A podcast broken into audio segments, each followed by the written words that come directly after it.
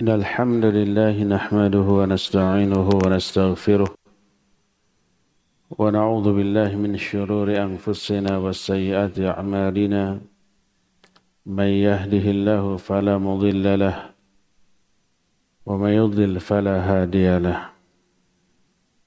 وأشهد أن لا إله إلا الله وحده لا شريك له وأشهد أن محمدا عبده ورسوله يا أيها الذين آمنوا اتقوا الله حق تقاته ولا تموتن إلا وأنتم مسلمون وبعد Hadirin jamaah Masjid Agung Al-Ukhwah Bandung yang Allah muliakan, para pendengar Radio Tarbiyah Sunnah Bandung, juga pendengar radio Roja di beberapa kota dan radio-radio lain. Pemirsa Roja TV, Niaga TV, Insani TV dan yang lain-lain. Juga para netizen di mana saja Anda berada, Alhamdulillah kita kembali berjumpa dalam kajian khusus muslimah yang diselenggarakan oleh radio dan TV Roja tapi bertempat di sini tapi tak terlarang bagi ikhwan untuk menghadirinya. Kitab yang sedang kita bahas adalah kitab Nasihatul Nisa yang pembahasannya sudah sampai pada bahaya-bahaya lisan. Ini dibahas secara spesial sebab umumnya penyimpangan lisan dilakukan oleh para wanita.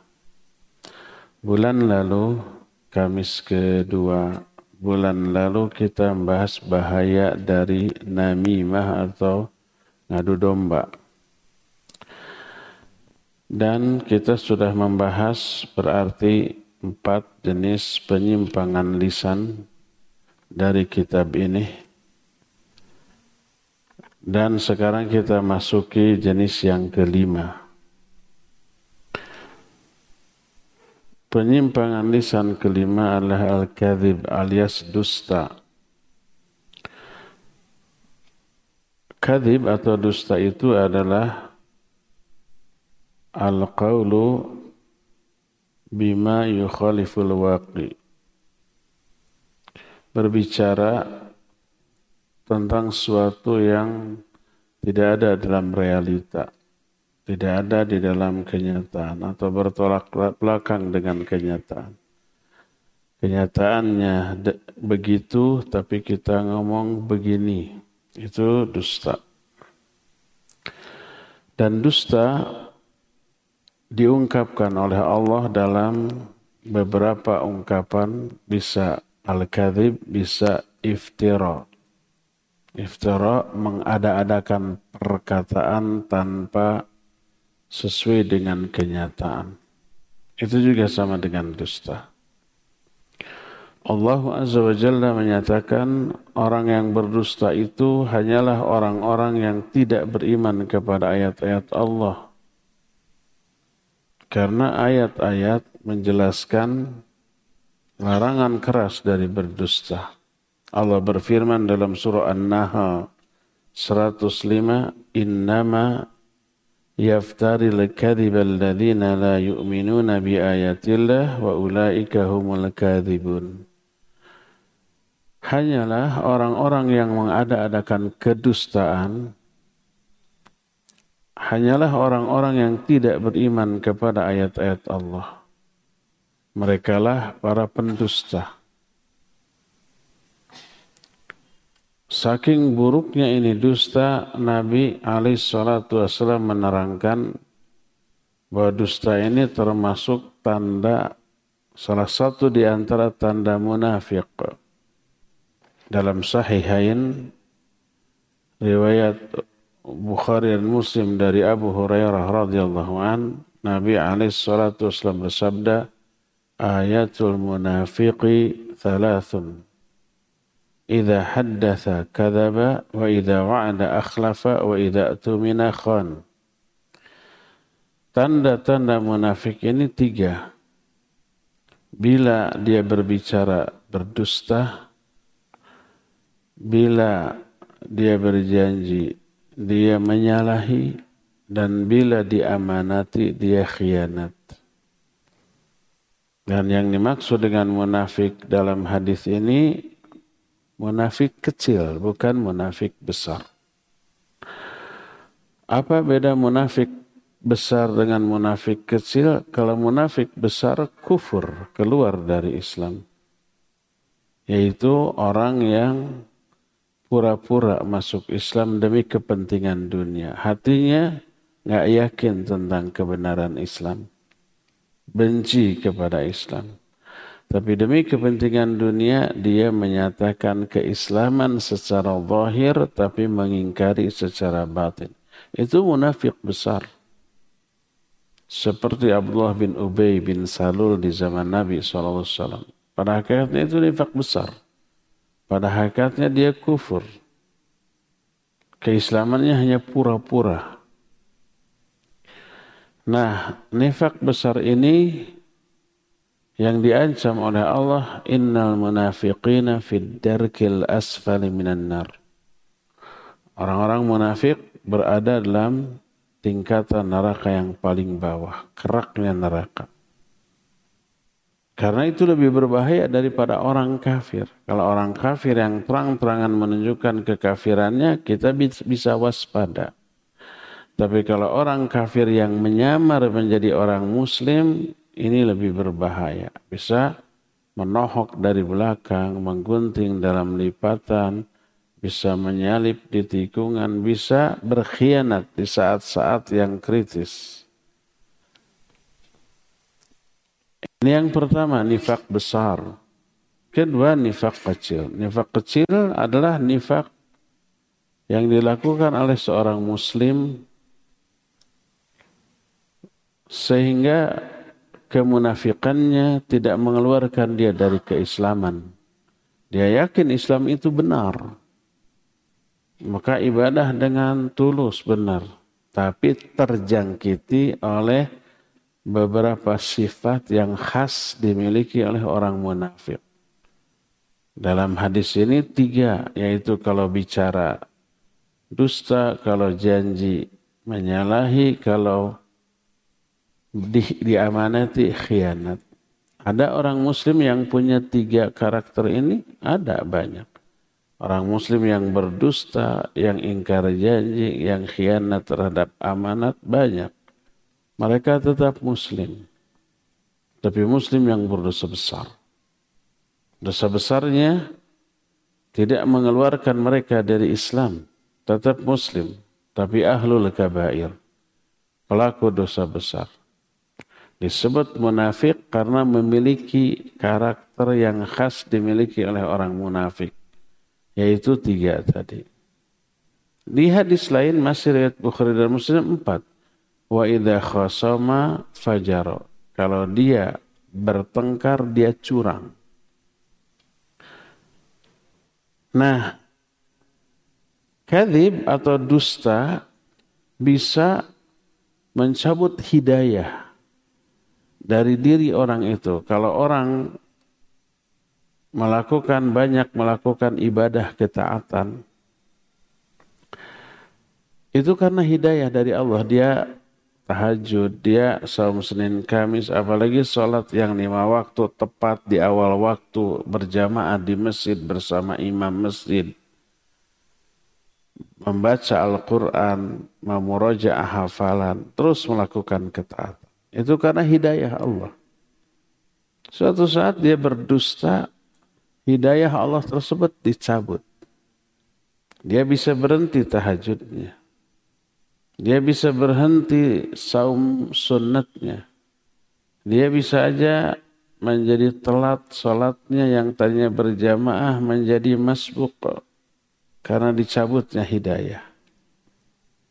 Atau sebaliknya, seseorang menjaga diri dari dosa dia tidak mau gibah, dia tidak mau mencela orang lain, dia tidak mau menghina orang lain, memarahi orang lain, tidak mau mencuri dan seterusnya. Itu juga karena hidayah Allah. Karena meninggalkan semua yang dilarang itu ibadah amal soleh. Dan amal soleh nggak bisa dilakukan tanpa hidayah. Eh suatu saat orang ini berdusta. Maka Allah berikan ke dalam hati orang itu keinginan untuk bermaksiat. Setelah berdosa, tiba-tiba berani bergibah yang tadinya dihindarkan.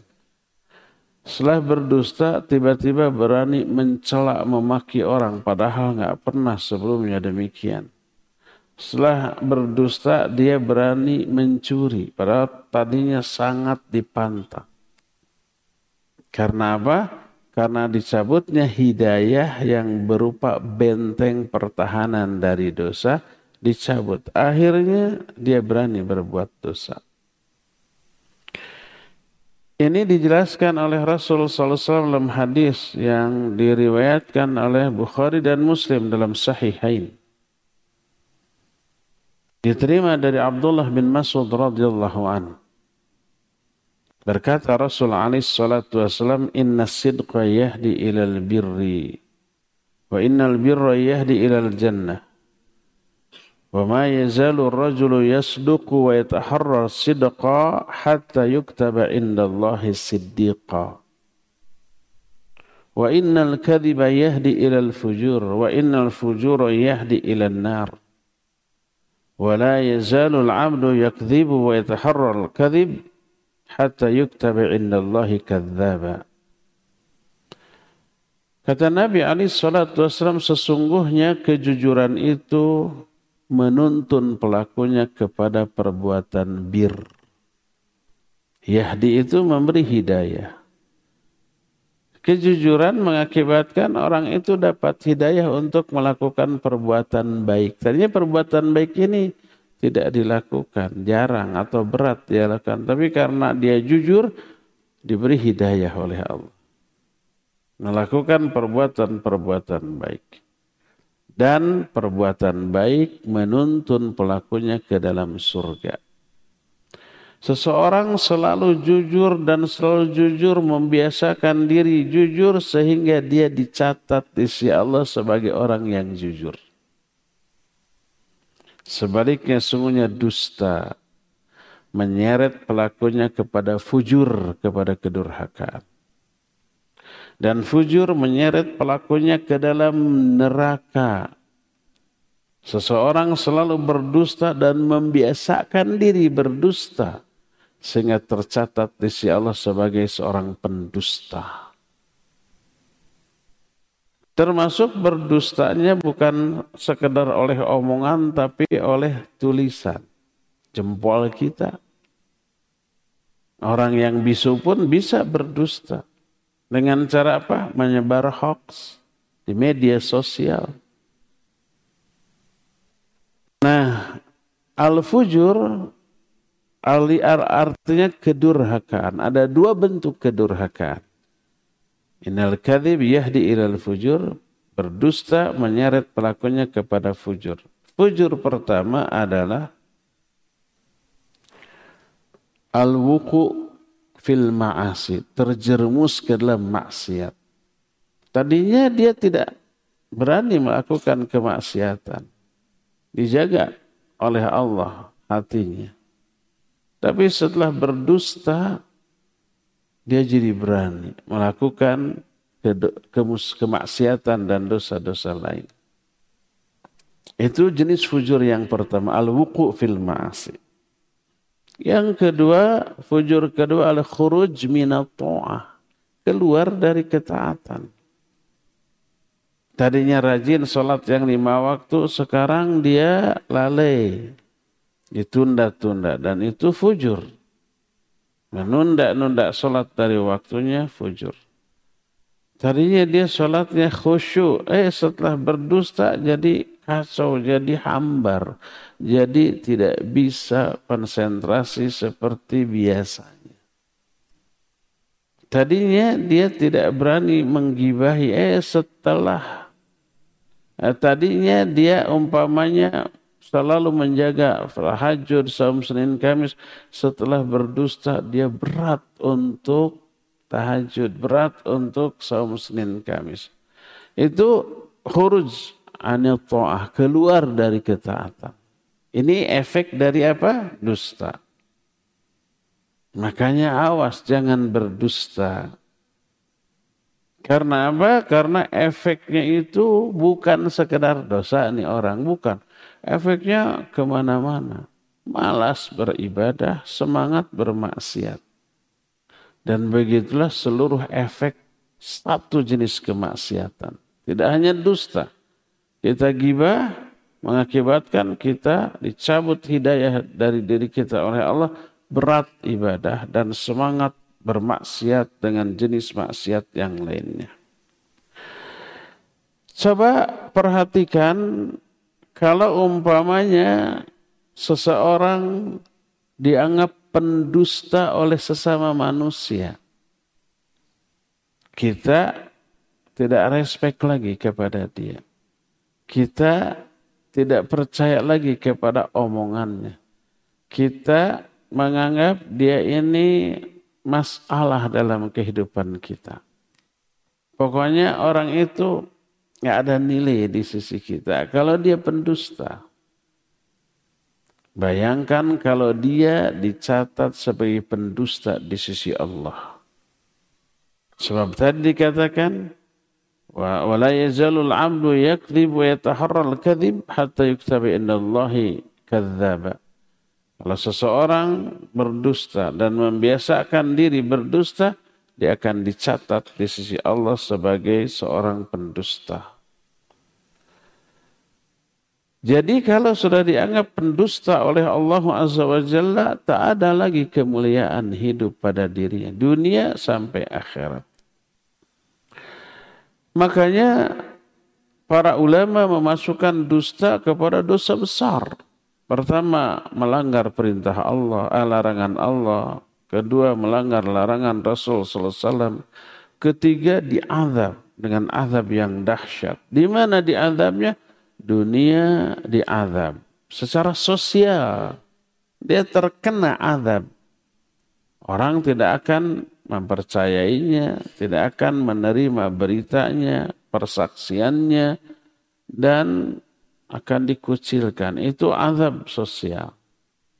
Di alam kubur ya diazab. Apalagi di akhirat. Sebuah hadis yang diterima dari Samurah bin Jundub radhiyallahu an. Dia berkata, "Kana Rasul alaihi salatu wasallam mimma yakthuru ay yaquli ashabihi ha ra'a ahadun minkum ru'yah?" Qala fayaqussu alaihi masya'allahu ayyaqussa. Nabi Shallallahu Alaihi Wasallam terutama ba'da sholat subuh. Itu sering bertanya kepada sahabatnya, ada nggak yang mimpi di kalangan kalian tadi malam? Selalu begitu. Kalau ada, ceritakan. Suatu saat Nabi Shallallahu Alaihi Wasallam ba'da sholat subuh Selesai zikir bertanya. Hal ahadu minkum ru'ya? Ada enggak seorang di antara kalian yang tadi malam bermimpi? Kalau ada, ceritakan. Ternyata tidak ada. Adapun Nabi SAW kata beliau innahu atanil laila atiyan. Tadi malam saya mimpi didatangi dua orang.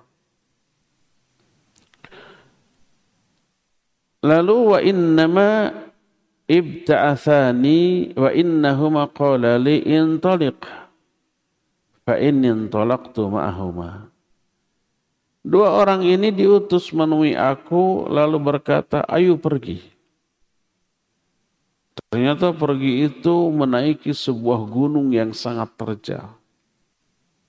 Nabi SAW menyatakan, La la atiku, aku nggak mampu menaiki gunung yang terjal. Kata dua orang itu, sanusahilulak. Kami akan mudahkan untukmu. Akhirnya naik secara mudah. Terus, ada banyak kejadian yang mengerikan. Termasuk salah satu kejadian yang mengerikan itu, yang beliau lihat adalah aku melihat ada orang yang duduk di sebuah tempat duduk. Di sampingnya ada orang yang berdiri. Tiba-tiba orang yang berdiri itu menusukkan besi tajam ke arah rahangnya, rahang orang yang duduk sampai tembus ke tengkuk. Kebayang sakit. Cabut lagi. Pindah ke kiri, tusuk lagi. Yang sebelah kiri. Sampai ke tengkuk, cabut lagi, pindah lagi. Begitu seterusnya. Ditusuknya sakit, dicabutnya juga sakit. Dan banyak kejadian lain. Lalu di akhir perjalanan mimpi Nabi SAW, beliau bertanya, apa kejadian yang aku lihat tadi? Kedua orang yang membawanya itu menjawab, Ammar rajulul ladhi ataina alaihi yusharsaru sidquhu ila qafa wa min kharuhu ila qafa wa ainuhu ila qafa fa innahu ar-rajulu yaghdu min baitihi fayakdhibul kadhiba tablughul afaq Adapun orang yang kita datangi dia ditusuk dari rahangnya nembus ke tengkuknya Ditusuk juga dari tenggorokannya, nembus ke tungkuknya. Ditusuk juga kedua matanya, nembus ke tungkuknya. Dia adalah orang yang keluar dari rumah lalu menyebarkan kedustaan hingga kedustaannya memenuhi ufuk. Penyebar hoax itu begitu di alam kuburnya. Dia akan mengalami itu terus sampai hari kiamat. Berarti ini belum terjadinya kiamat azab ini. Di mana? Di alam kubur. Dia mati selama hidupnya menebar hoax, menebar kedustaan. Lalu mati dalam keadaan tidak tobat di alam kuburnya mengalami azab seperti itu sampai hari kiamat. Ini salah satu ancaman yang mengerikan bagi para pendusta apa pun bentuk kedustaan. Dan kedustaan yang paling besar adalah kedustaan berupa kebohongan atas nama agama. Atas nama Allah dan Rasulnya. Ini ada ayat begini, padahal tidak ada ayat yang begitu. Mungkin peribahasa dalam bahasa Arab asal bahasa Arab saja ini dianggap ayat atau hadis Berdusta atas nama Allah atau atas nama Rasulnya alaihi salatu wasallam ini sebesar-besar kedustaan. Sebesar-besar dosa dari kedustaan. Allah berfirman dalam Al-Quran, فَمَنْ أَظْلَمُ مِمَّنْ كَذَبَ عَنَ اللَّهِ وَكَذَّبَ بِالصِّدْقِ إِذْ جَاءَهُ Alaysa fi jahannam mathwal kafirin. Siapa orang yang lebih dolim dibanding orang yang berdusta atas nama Allah atau mendustakan kebenaran ketika kebenaran itu datang kepada dia. Berdusta atas nama Allah atau mendustakan kebenaran yang datang kepada dia. Maka bukankah jahanam tempat yang pas untuk orang-orang yang kafir. Itu Az-Zumar 32. Dalam Al-Ankabut ayat 68 Allah berfirman wa man azlamu mimman iftara 'ala Allahi kadhiba aw kadzdzaba bil haqq lamma jaa alaysa fi jahannam mathwal kafirin. Sama isinya dengan yang tadi dengan sedikit beda lafaz. Siapa yang lebih zalim daripada orang-orang yang mengada-adakan kedustaan atas nama Allah atau mendustakan kebenaran ketika dia datang. Ketika kebenaran itu datang kepada dia, dia tolak. Bukankah jahanam tempat yang pas untuk orang-orang yang kafir seperti itu? Termasuk berdusta atas nama Allah adalah ber, berbicara atas nama agama tanpa ilmu. Karena berbicara atas nama tentang agama berarti berbicara atas nama Allah. Kenapa? Agama ini Allah yang bikin. Ini agama ini peraturan Allah. Syariat Allah. Ada orang bodoh nggak begitu faham ayat atau hadis kecuali dari tarjamah lalu dia berbicara tentang agama dengan kebodohan. Berbicara tentang agama berarti berbicara atas nama Allah karena agama adalah syariat Allah, aturan Allah. Maka ini dosanya luar biasa besar. Termasuk berdusta atas nama Rasul Sallallahu Alaihi Wasallam. Nabi Ali Salatu Wasallam dalam Sahihain, riwayat Bukhari dan Muslim, bersabda, man kadzdzaba alayya muta'ammidan falyab uh, falyatabawwa maq'adahu minan nar. La takdzibu alayya fa innal kadziba alayya laisa kal kadzibi ala ahadikum. Man kadzdzaba alayya muta'ammidan falyatabawwa maq'adahu nar. Jangan kalian berdusta atas namaku. Karena berdusta atas namaku tidak sama dengan berdusta atas nama salah seorang di antara kalian. Maka siapa orang yang berdosa atas namaku, siap-siap menempati tempat duduk dalam neraka. Hadis ini satu-satunya hadis yang oleh para ulama ahli hadis disepakati sebagai hadis yang mutawatir lafzi. Pasti sahihnya itu. Seluruh perawi hadis meriwayatkan hadis ini sampai pada derajat mutawatir termasuk lafadznya sama begitu. Berdusta atas nama Rasul Shallallahu Alaihi Wasallam contohnya adalah menyebar hadis palsu atau hadis doif tanpa menjelaskan kedoifannya sampai Imam Ibn Hibban orang yang oleh para ulama dianggap sebagai orang yang mutasahil di dalam mensahihkan hadis. Mutasahil itu terlalu gampang mensahihkan hadis. Ada yang dhaif oleh para ulama dhaifkan oleh dia disahihkan. Tapi dalam hal ini beliau strict. Beliau itu keras. Bahwa meriwayatkan hadis yang lemah tanpa men menerangkan kedhaifannya termasuk ke dalam berdusta atas nama Rasul sallallahu alaihi wasallam. Dan itu azabnya dahsyat, siap-siap untuk menempati tempat duduk dalam neraka.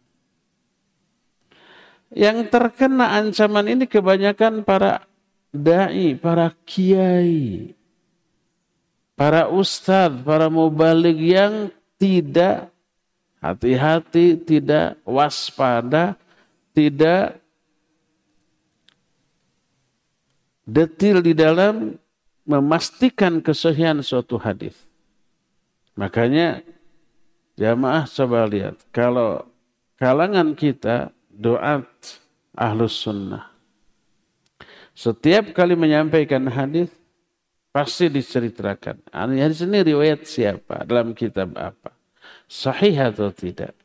Selalu untuk memberikan jaminan kepastian. Memangnya ustadz-ustadz itu meriksa hadis langsung. Nah ini mah terus terang tidak. tapi ada tapinya.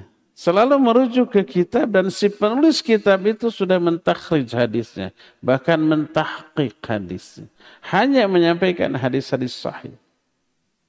Seperti yang saya kemukakan tadi, hadis ini riwayat Bukhari dan Muslim dalam dua kitab sahihnya dari Abu Hurairah atau dari Abdullah bin Mas'ud atau dari yang lain-lain.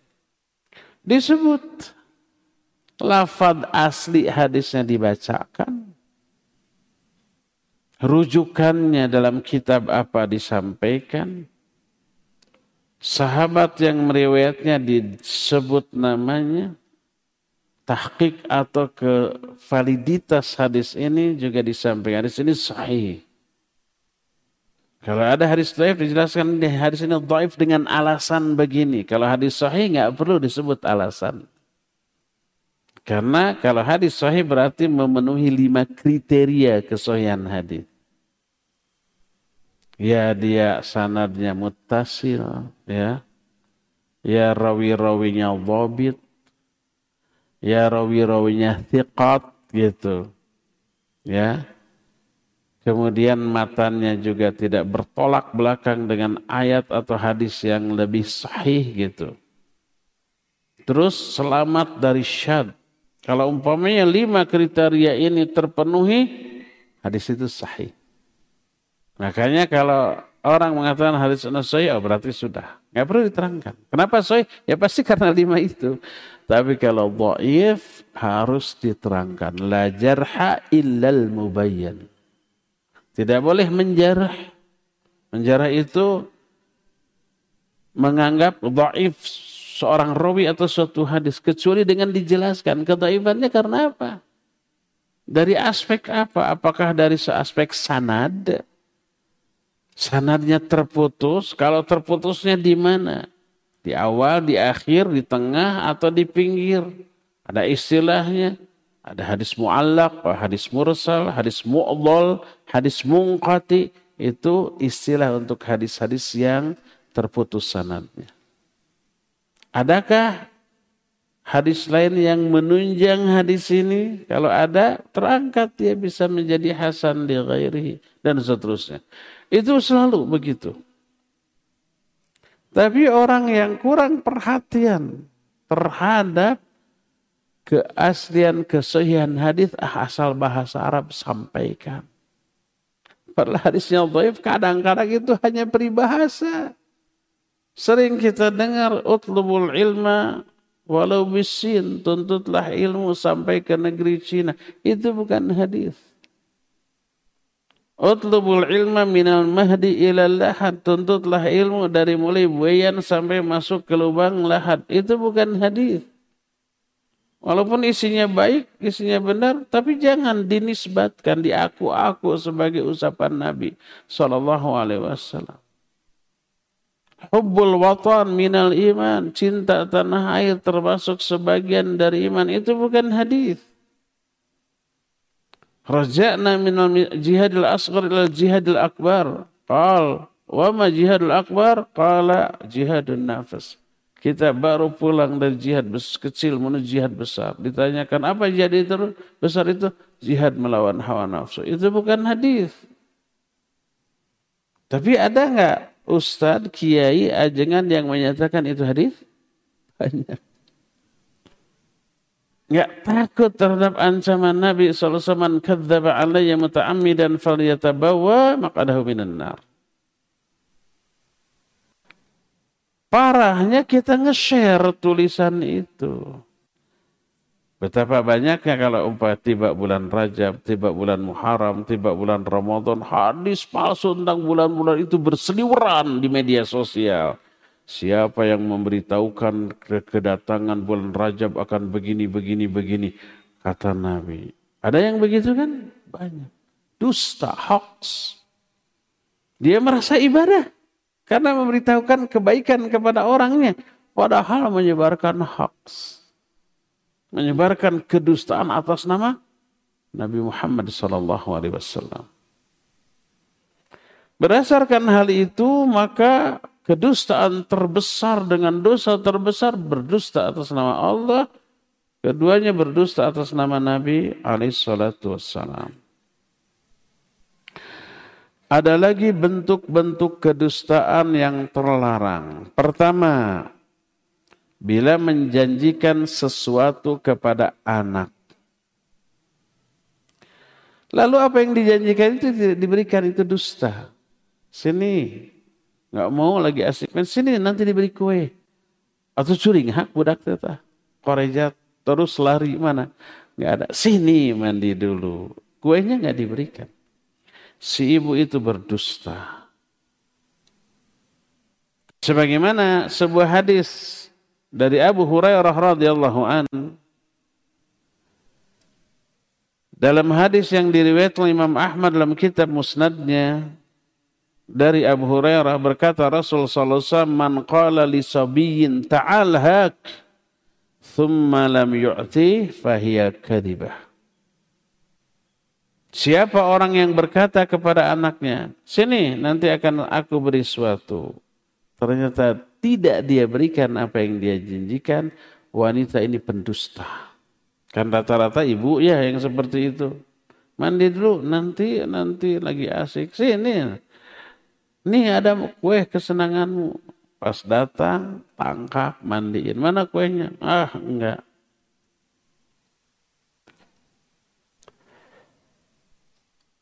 dan berdusta kepada anak kecil membuka pintu keburukan yang lain. Dia mengajari berdusta kepada anaknya. Akhirnya anaknya juga berbuat begitu ke kawan-kawannya. Nurun terus dia setelah jadi ibu akan berbuat begitu juga ke anaknya. Dan dulu juga ibu saya begitu. Terus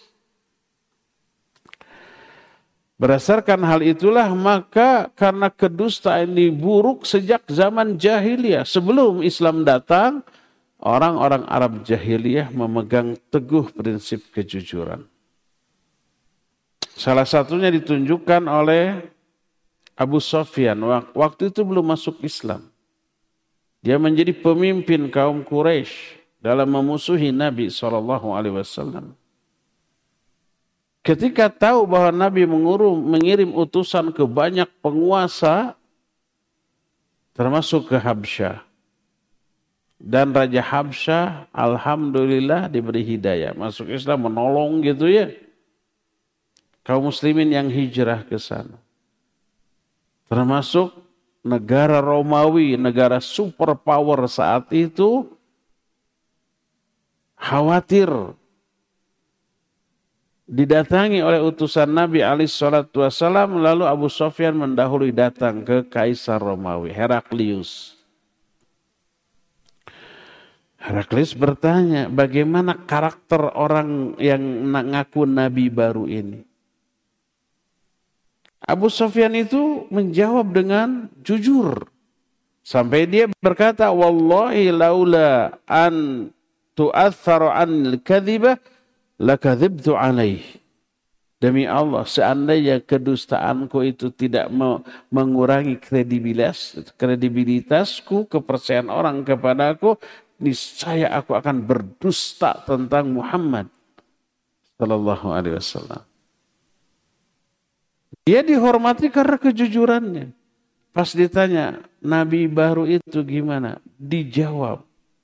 Dia mengajak hanya menyembah Allah, dia melarang menyembah sesembahan-sembahan lainnya, melarang membunuh anak-anak bayi, melarang ini, melarang itu, dan seterusnya. Ditanya lagi, pengikutnya ini bertambah apa berkurang? Bertambah. Kalau pengikutnya sudah masuk jadi pengikut agamanya, ada nggak yang pernah berbalik membenci? Nggak ada, malah tambah kuat. Itulah kebenaran bila sudah tertanam dalam jiwa seorang seperti itu. Jadi dia tidak dusta. Karena tahu dusta itu akan menurunkan kepercayaan orang kepada dirinya sebagai tokoh. Makanya dia jujur. Walaupun kepada musuh yang dibencinya saat itu. Apa akibatnya? Lihat Abu Sufyan Allah beri hidayah kemudian untuk masuk Islam dan menjadi tokoh yang luar biasa besar jasanya kepada Islam dan kaum muslimin. Termasuk di antara kedustaan adalah dusta ketika bercanda sekedar untuk membuat orang tertawa. Yang lebih konyol lagi adalah dilakukan oleh seorang mubalik di tengah ceramah. Ngarang-ngarang cerita fiktif agar membuat orang ketawa. Yang seperti ini biasanya dilakukan oleh para pelawak. Para pelawak mah asal bikin orang tertawa, apa pun dilakukan, ngejek orang, menghina lawan mainnya, termasuk bikin-bikin cerita palsu, cerita dusta, ya enggak? Dan yang lebih parah, pelawak jadi penceramah. Ya terus isinya dusta agar orang tertawa aja. Sebagaimana Rasul SAW bersabda dalam satu hadis yang diterima dari Bahaz bin Hukaim. Dia berkata, Haddathani abi an jaddi telah menceritakan kepadaku bapakku dari kakekku. Kakeknya ini seorang sahabat Nabi alaihissalam. Kakeknya berkata, Sami itu Nabi SAW yakul. Aku mendengar Nabi SAW bersabda, Wailul lilladhi yuhaddithu bil hadith liyudhika bihil qaum wailullah thumma wailullah. Celaka seseorang yang menceritakan kisah dusta sekedar untuk membuat orang tertawa. Celaka dia, kemudian celaka dia. Hadis ini riwayat Imam At-Tirmidzi dalam kitab Sunannya dan Imam At-Tirmidzi menyatakan hadis ini hasan sahih. Ini juga hadis tidak hanya diriwayatkan Imam At-Tirmidzi juga diriwayatkan Imam Abu Daud, Imam Ahmad dan Imam Al-Hakim dengan sanad yang sahih. Dan ini musibah. Orang kalau pelawak umpamanya agar lawakannya laku banyak berdusta memang pekerjaannya lah. Bukan benar, bukan. Tapi dimaklumi.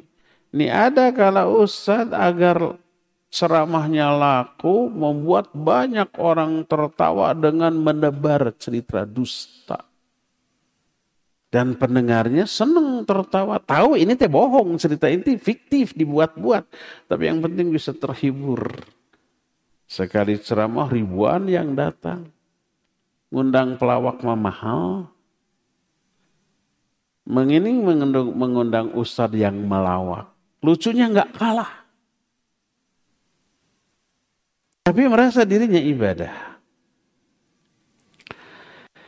Termasuk di antara kedustaan adalah menceritakan mimpi yang sebenarnya dia tidak mimpi demikian. Tapi untuk memperseru obrolan. Dia kemudian berdusta tadi malam saya mimpi begini-begini. Untuk memperseru obrolan. Padahal tidak. Tidak bermimpi demikian.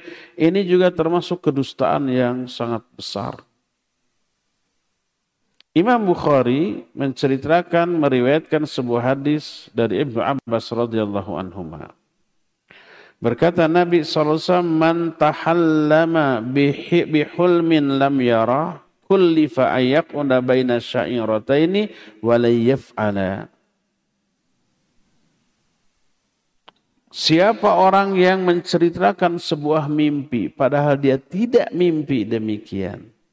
Dia kelak di dipaksa untuk duduk di sebuah sebutir dua eh, di atas dua butir gandum dan dia tidak bisa melakukannya. Ini menunjukkan siksaan. Hadis tersebut sahih riwayat Imam Bukhari dalam kitab Sahih Bukhari dari Ali bin Abdullah radhiyallahu anhu. Dalam hadis lain diterima dari Ibnu Umar radhiyallahu anhuma masih riwayat Imam Bukhari dalam kitab sahihnya berkata Nabi SAW Inna min afral fira ayyura ainaihi malam tara.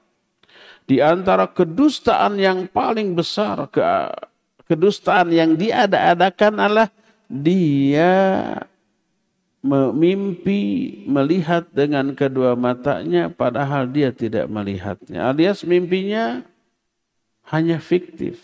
Dia tidak mimpi begitu tapi diceritakan. Yang lebih parah, dia berdusta dengan mimpinya agar dirinya dimuliakan oleh orang lain melalui mimpinya, mimpi ketemu Rasul Shallallahu Alaihi Wasallam, mimpi diajak ke surga, mimpi diperlihatkan neraka. Dia menangis ketika menceritakannya. Padahal itu dusta, dia tidak bermimpi begitu. Segera menebar pesona. Oh ini orang hebat kalau mimpi berjumpa dengan Nabi dibawa ke surga. Makan gitunya. Padahal tidak bermimpi demikian.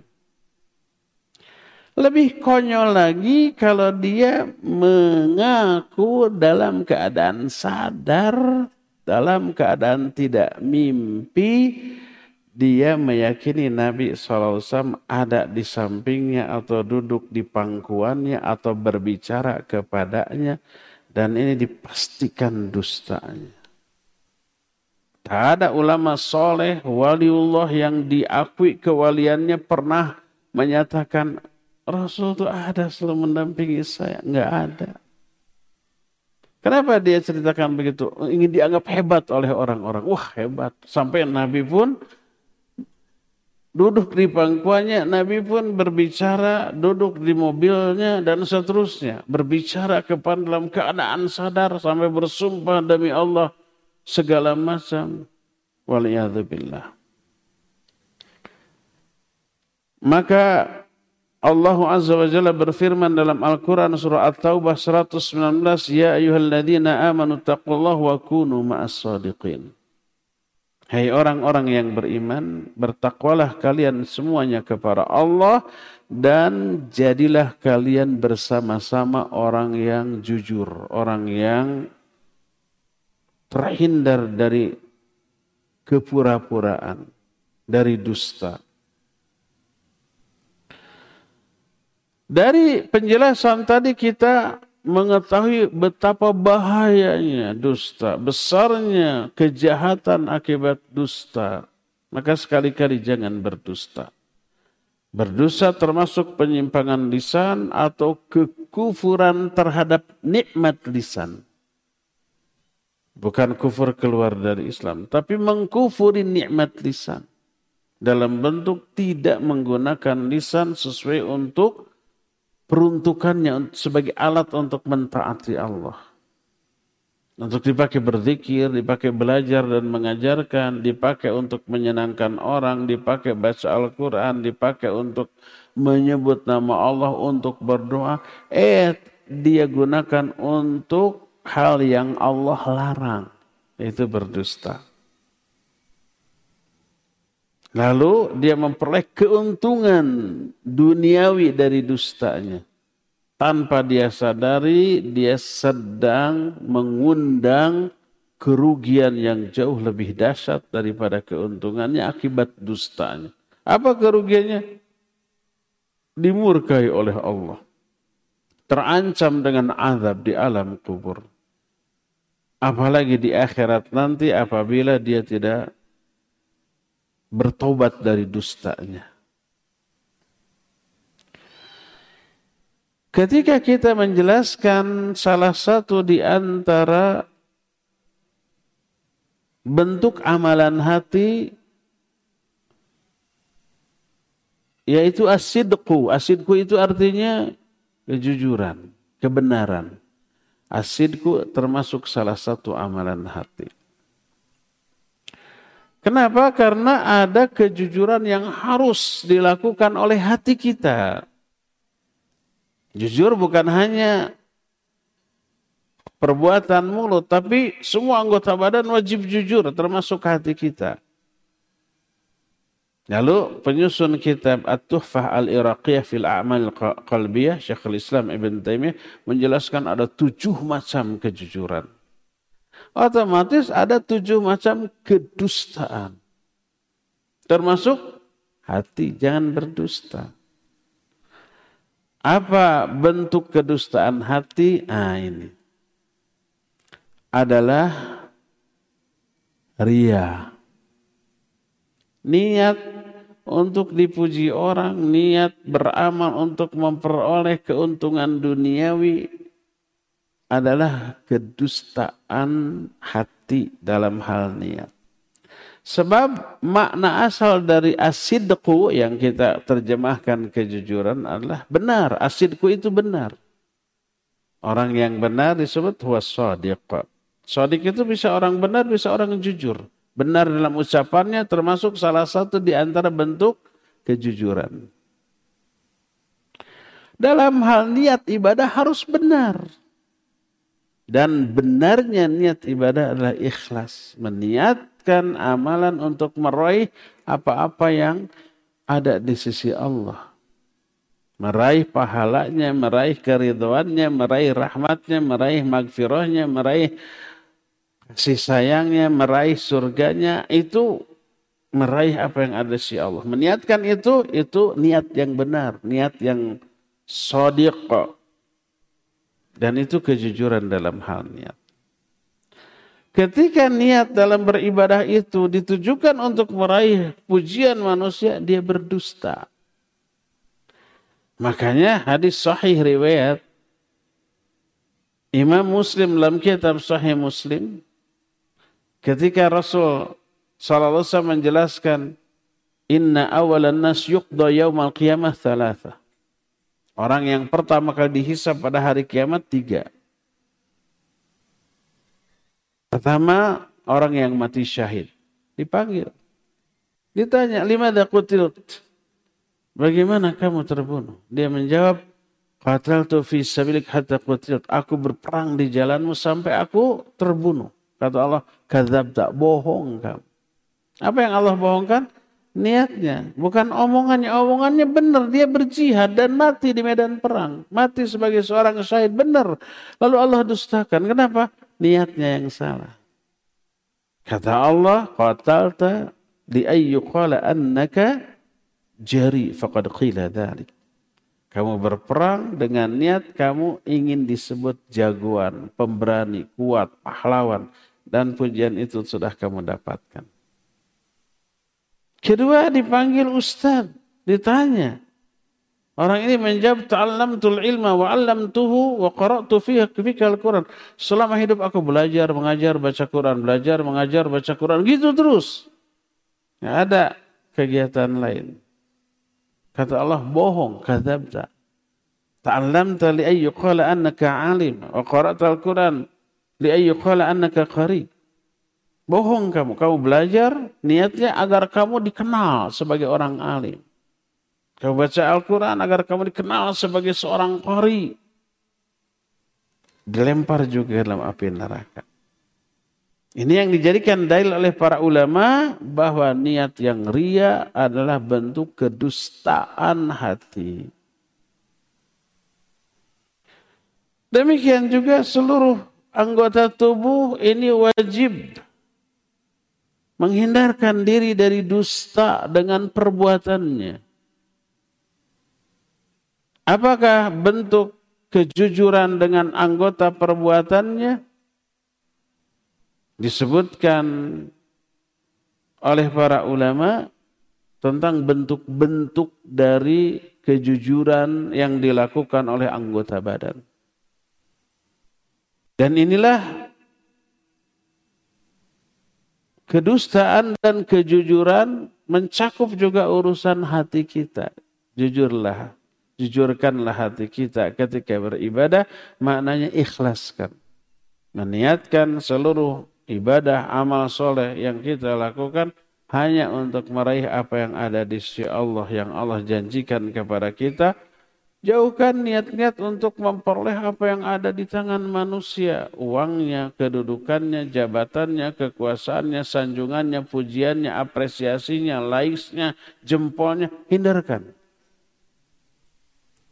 Maka hati-hati ikhwah kalau umpah kita mau ngeser sebuah kebaikan ayat, hadis, ucapan para ulama, atau potongan ceramah pendek dalam bentuk reel TikTok atau yang sejenisnya tapi isinya bagus. Periksa dulu niat. Kenapa kita menyebarkan ini? Untuk meraih apa yang ada di sisi Allah atau untuk memperoleh likes dan jempolnya manusia atau komen manusia. Hanya tipis bedanya untuk Allah atau untuk manusia. Memperoleh apa yang ada di sisi Allah atau untuk memperoleh apa yang ada di sisi manusia. Tipis bedanya. Tapi penentu selamat celakanya kita. Dunia akhirat. Ini yang menjadi penyebab ketika para ulama ditanya kenapa ya ulama-ulama zaman dahulu dakwahnya ilmunya berkah namanya abadi. Orangnya sudah hancur masuk alam kubur, tapi namanya selalu disebut ratusan sampai ribuan tahun setelah kematiannya. kita menyebut nama Nabi Muhammad SAW, para sahabat, para ulama, para imam yang empat, imam Abu Hanifah, Imam Malik, Imam Syafi'i, Imam Ahmad, Imam Bukhari, Imam Muslim. Itu kan lebih dari seribu tahun yang lalu. Jarak antara kita dengan mereka. Tapi namanya terus disebut, barokah. Tapi orang zaman sekarang tulisannya dan media untuk menyebarkan omongan tulisan lebih dahsyat daripada orang zaman dahulu. Tapi kenapa tidak sebarokah mereka? Ditanyakan kepada para ulama. Mereka menjawab, karena ketika mereka berbicara, niat pembicara itu untuk kemuliaan dan kejayaan Islam dan kaum muslimin. Sedangkan orang zaman sekarang berbuat ini dan berbuat itu untuk kejayaan dan kemuliaan dirinya sendiri. Ingin beken, ingin viral, ingin terkenal, ingin top, ingin disebut namanya oleh banyak orang. Inti nama tidak jujur dalam hal niat, tidak ikhlas, tidak ditujukan untuk meraih apa yang ada di sisi Allah ya. Inilah penjelasan kita tentang dusta. Cukup sampai di sini. Insya Allah kita lanjut nanti di bulan yang akan datang. Kita masih punya sisa waktu untuk bertanya jawab. Maka dipersilakan kepada ikhwan dan ahwat jamaah di sini untuk mengajukan pertanyaan. Usah di dalam medsos, IG, FB, DLL banyak yang nge-share. Baca surat A 100 kali, ayat B 10 kali, DLL. Bisa nambah rizki, jodoh, dan lain-lain. Bila melaik diijabah doanya. Bagaimana hukum melaik medsos tersebut? Apa hukumnya meyakini amalan yang tidak ada dalilnya?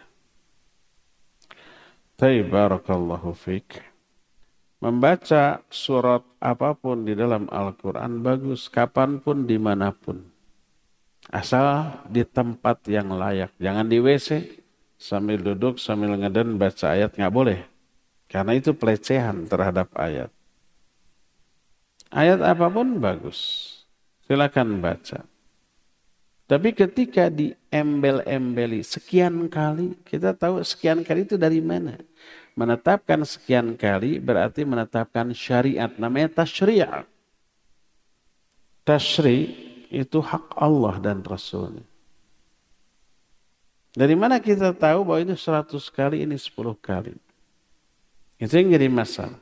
Kalau tidak menentukan, mah baca ayat ini sesering mungkin, bagus. Karena kalau sering mungkin tidak menetapkan syariat jumlah membaca ayat tersebut. Ini 100 kali 10 kali ini yang jadi masalah dari mana? Itu yang pertama. Kedua, janji bahwa akan ditambah rizkinya, dimudahkan jodohnya, dinaikkan pangkatnya. Ini jaminan siapa? Allah dan Rasulnya harus ada Quran atau hadis. Nggak boleh dari pikiran orang yang nge-share tersebut. Tapi kan membaca ini baik, benar baik kalau tidak diembel-embeli dengan itu. Dan sekarang orang banyak kelihatan duniawi orientednya itu dalam hidup. Hidupnya itu hanya mencari dunia sampai zikir pun diniatkannya untuk ke sana dan orang mengiming-imingi ibadah agar dunianya dilancarkan. Siapa yang membaca ini sekian kali akan rizkinya. Baca ini dan tunggu sejam lagi akan turun rizki. Kan ada begitunya. Orang susah ekonominya, lagi banyak keperluan tapi tidak ada uang yang dimiliki. Melihat itu, wah, oh ini gening, jampe benghar teh. Kan gitu. Nah jadi yang memberi jaminan siapa yang memberikan rizki dengan bacaan itu siapa? Allah dan Rasulnya atau si orang yang nge-share itu? Memberi balasan pahala, dilancarkan rizki di masa yang akan datang, itu urusan perkara gaib yang hanya Allah yang tahu. Perkara gaib nggak boleh Ditetapkan berdasarkan akal. Tapi bukankah ada man lazimal istighfar? Siapa orang yang me melazimkan istighfar? Allah akan lancarkan rezekinya. Itu betul itu ayat dan hadis. Fakhultu astaghfiru rabbakum innahu kana ghaffara yursilis sama alaikum midrara wa yumdidkum bi amwali wa banin wa yaj'al lakum jannata wa anhar. Ini ayat surah Nuh. Minta ampunlah, istighfarlah kalian kepada Allah. Karena Allah maha pengampun. Kalau kamu banyak istighfar, Allah akan turunkan hujan rahmat. Allah akan limpahkan harta dan anak-anak. Tuh, iya betul. Kalau istighfar, silakan perbanyak istighfar. Allah akan melancarkan rezekinya. Itu betul ayat dan hadis yang sahih tentang hal itu. Tapi kalau baca surat ini, ayat ini Allah akan melancarkan rezeki, Mana? Nggak ada keterangan. Bahwa membaca ayat itu bagus, iya. Tapi membatasi seratus kali, sepuluh kali iming-imingnya ini, ini yang mengada-ada perkataan atau jaminan atas nama Allah. Yang ngatur rezeki kan Allah. Dan Allah tidak menyebut siapa yang baca ayat ini sekian kali rezekinya akan dipermudah. Enggak. Tapi siapa yang melazimkan istighfar Allah akan lancarkan rezekinya? Iya, betul. Ayatnya ada, hadisnya ada ya. Maka itu dikhawatirkan berdusta atas nama syariat. Mengada-ada syariat yang tidak ada dari sononya, dari Allah dan Rasul. Di like nggak? Kalau nge-like itu mendukung dong ya. Kalau ada dislike, pijit yang begini yang begini dislike ya, berarti tidak suka terhadap hal itu.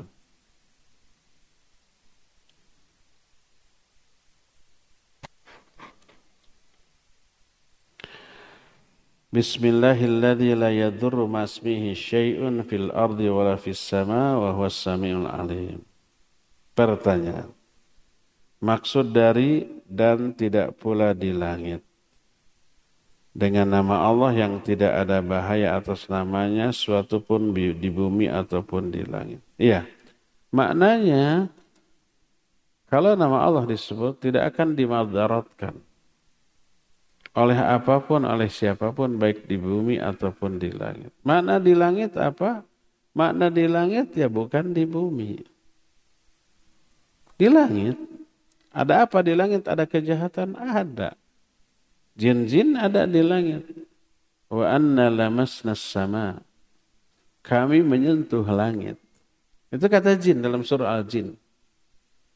Ada kejahatan di sana ada.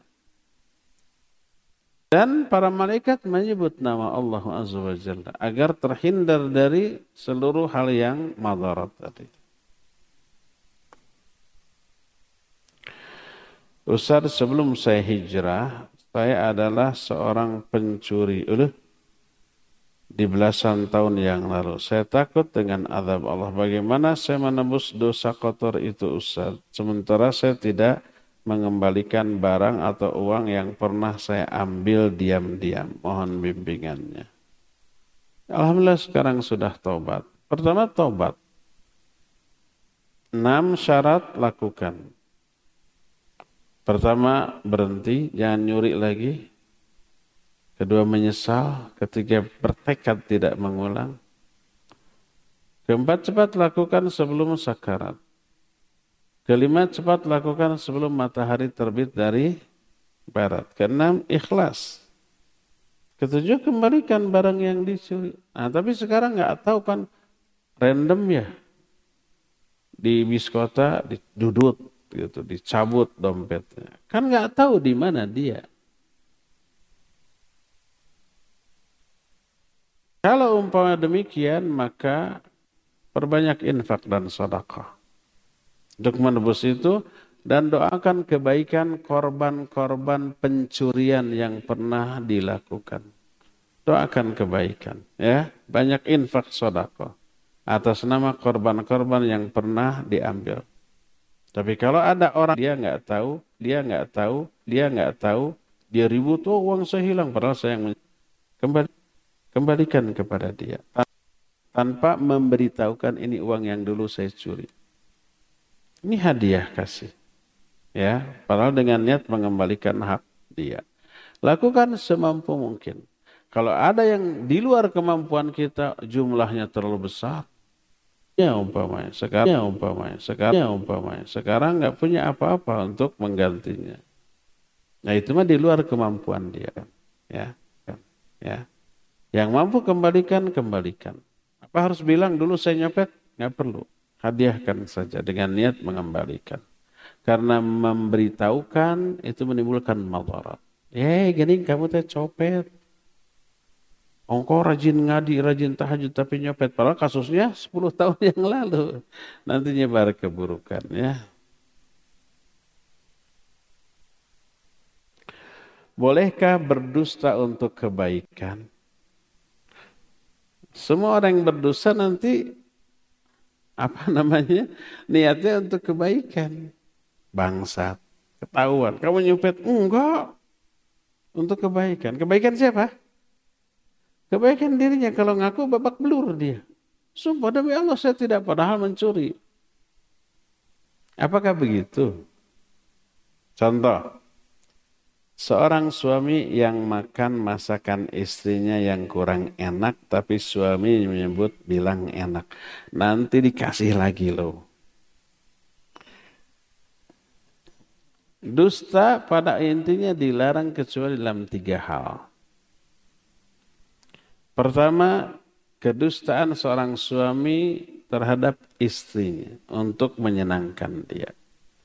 Dengan menyenangkan, eh, dengan mengatakan, kamu bidadari tercantik yang pernah saya temui di muka bumi. Saya beruntung memperoleh kamu. Padahal hatinya sebaliknya, saya menderita banget.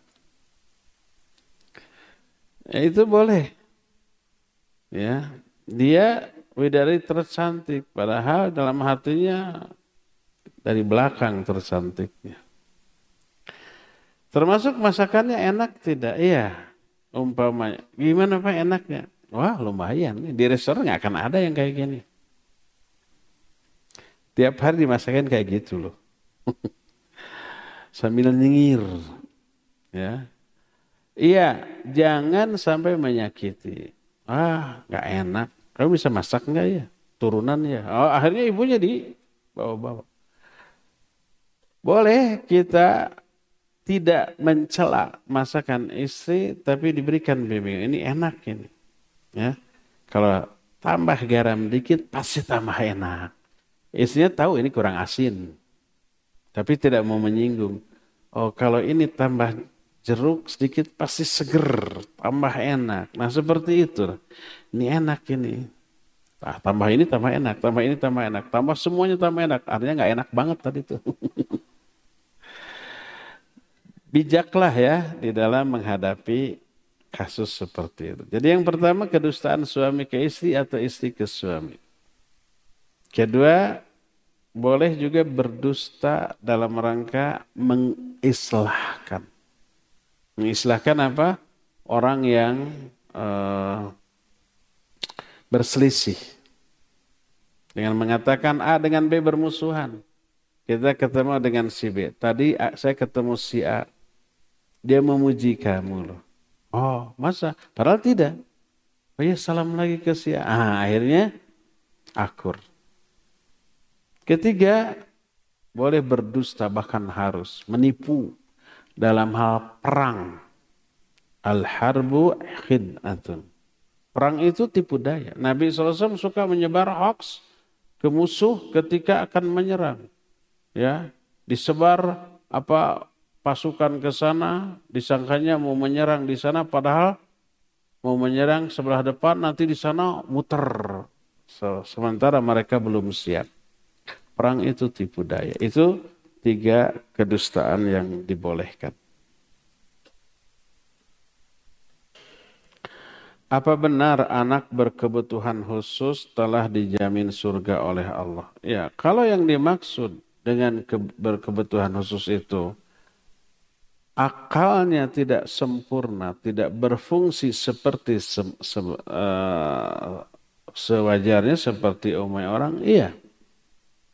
itu dianggap majnun. Majnun bukan berarti tidak hanya gila. Majnun itu yang tertutup otaknya. Maknanya akalnya ini tidak berfungsi maksimal. Akhirnya walaupun dia dewasa fisiknya, tapi tingkah lakunya kayak anak 2-3 tahun gitu.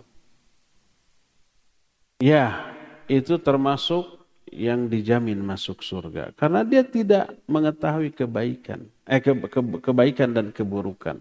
Dia mungkin banyak melakukan keburukan, tapi itu di luar kesadaran dia. Saya juga pernah waktu antri di kasir sebuah supermarket, di belakang ada yang jangkung bodok, tiba-tiba mukul sampai sakit. Pas balik, wah ini dari wajahnya bentuk ini kan kelihatan autis. Ibunya dibilang, aduh maaf, maaf, Pak, anak saya sakit. Ya nggak apa-apa, Bu. Jangan ditonjok, balik. Itu tidak dihisap, ya. Karena majnun dia. Rufi al-qalam an thalathin. Diangkat kolam, pena catatan malaikat dari tiga orang. Salah anil majnun hatta yufiqa. Dari orang yang majnun. Majnun itu orang yang akalnya memang tidak berfungsi sempurna. Maka dia tidak dihisap. Tidak punya dosa. Sama dengan bayi begitu lahir mati. Dia ke surga menurut pendapat yang lebih kuat di antara pendapat yang ada. Apakah dia akan menjadi penghijab, penghalang orang tua yang dari api neraka? Iya. Salah satu hiburan bagi orang tua yang memiliki anak yang berkebutuhan khusus kayak begitu, iya, dia akan menjadi penghalang dari orang tuanya dari api neraka.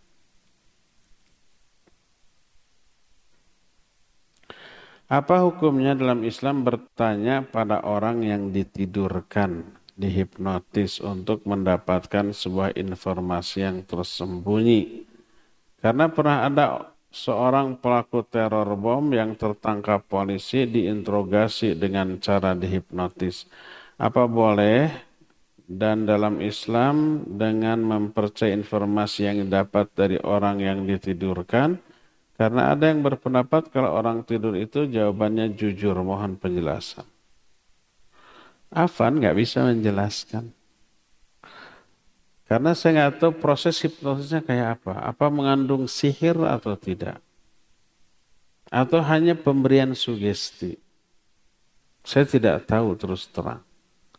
Apakah itu sekedar rekayasa? Kan ada tayangan-tayangan infotainment berupa hipnotis tetap mata saya tidur gitu ya. Kalau lihat api, cepat padamkan gitu. Tidur dia. Ditanya macam-macam. Benar apa rekayasa? Jangan-jangan ini temannya di calling sebelumnya gitu kan. Apalagi ada data, ada orang yang memberi testimoni itu settingan dan seterusnya. Jadi saya nggak bisa menjawab apa benar begitu atau tidak.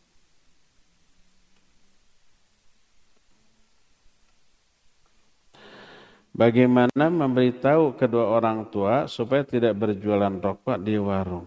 Pak, Bu, jangan jualan rokok di warung. Gitu aja sudah.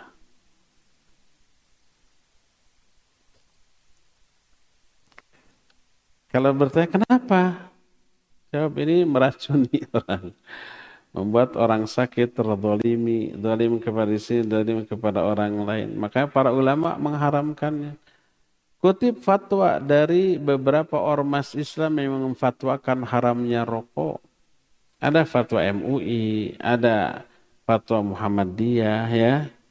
Ada. Kalau para ustadz juga ngerokok tuh. Itu sama dengan dokter ahli jantung. Gak boleh ngerokok nanti ngerusak jantung. Dia saya ngerokok. Itu karena hawa nafsu ya. Seperti itu. Bagaimana kita menyikapi pemilu yang akan datang? Belum masih jauh atau setahun lagi ya? Eh, sekarang bulan Agustus. Ya nantilah berbulan-bulan lagi. Tanyakan lagi. Kita nggak tahu situasi yang berkembang nanti. Apakah akhwat yang haid boleh ikut kajian? Boleh, tapi jangan dalam masjid di luar aja di teras ya. Di teras aja. Itu pendapat jumhur. Ada yang berpendapat boleh masuk? Boleh. Tapi jumhur ulama lebih selamat di luar saja. Kedengaran kok di luar juga. Terakhir, jika orang tua sampai memaksa anak-anak patungan kurban untuk dibelikan hewan kurban atas nama orang tua. Dalam keadaan orang tua mampu untuk berkurban sementara anak dengan keluarganya belum mampu untuk berkurban. Karena faktor ekonomi bagaimana sikap terbaik anak? Patunganlah se semampunya mampunya 100 100 mampunya 200 200 mampunya 50 anggap itu hadiah atau birrul walidain kepada orang tua. Nggak masalah. Walaupun orang tuanya mampu. Jadi bilang ke bapak ke ibu saya mampunya segini mudah manfaat. Orang tua akan melakukan, eh, Alhamdulillah segini juga. Semoga rezekinya ditipat gandakan menjadi seribu kali. Oh ini aja sejuta, biar dapat semiliar. Nggak apa-apa, nggak masalah. Hadiahkan. Nanti setelah terkumpul dengan jumlah yang mencukupi harga kurban, dia belikan, nggak masalah. Walaupun orang tua punya, dia punya puluhan, ratusan juta, kalau dia beli sapi juga bisa. Tapi dia meminta anaknya coba patungan, beliin mamah kurban. Nggak apa-apa, hadiahkan. Sodakoh saja. Dapat pahala? Dapat dua pahala sodakoh dan pahala silaturahmi atau birrul walidain menyenangkan orang tua ya semampunya. Kalau umpamanya maksa, masa cuma 50 ribu harus sejuta. Dan kita tidak mampu ya terus terang. Saya bisanya segini, nggak ada lagi tuh. Dompetnya perlihatkan, kosong. Saldo tuh lihat M-bankingnya. Saldonya juga nol gitu. Sudah gitu saja sudah ya. Boleh nggak apa-apa. Ya cukup sampai di sini. Insyaallah kita jumpa lagi esok membahas kitab Tauhid. Subhanakallahum bihamdik. Asyhadu an la ilaha illa anta astaghfiruka wa atubu ilaik walhamdulillahi rabbil alamin. Wassalamualaikum warahmatullahi wabarakatuh.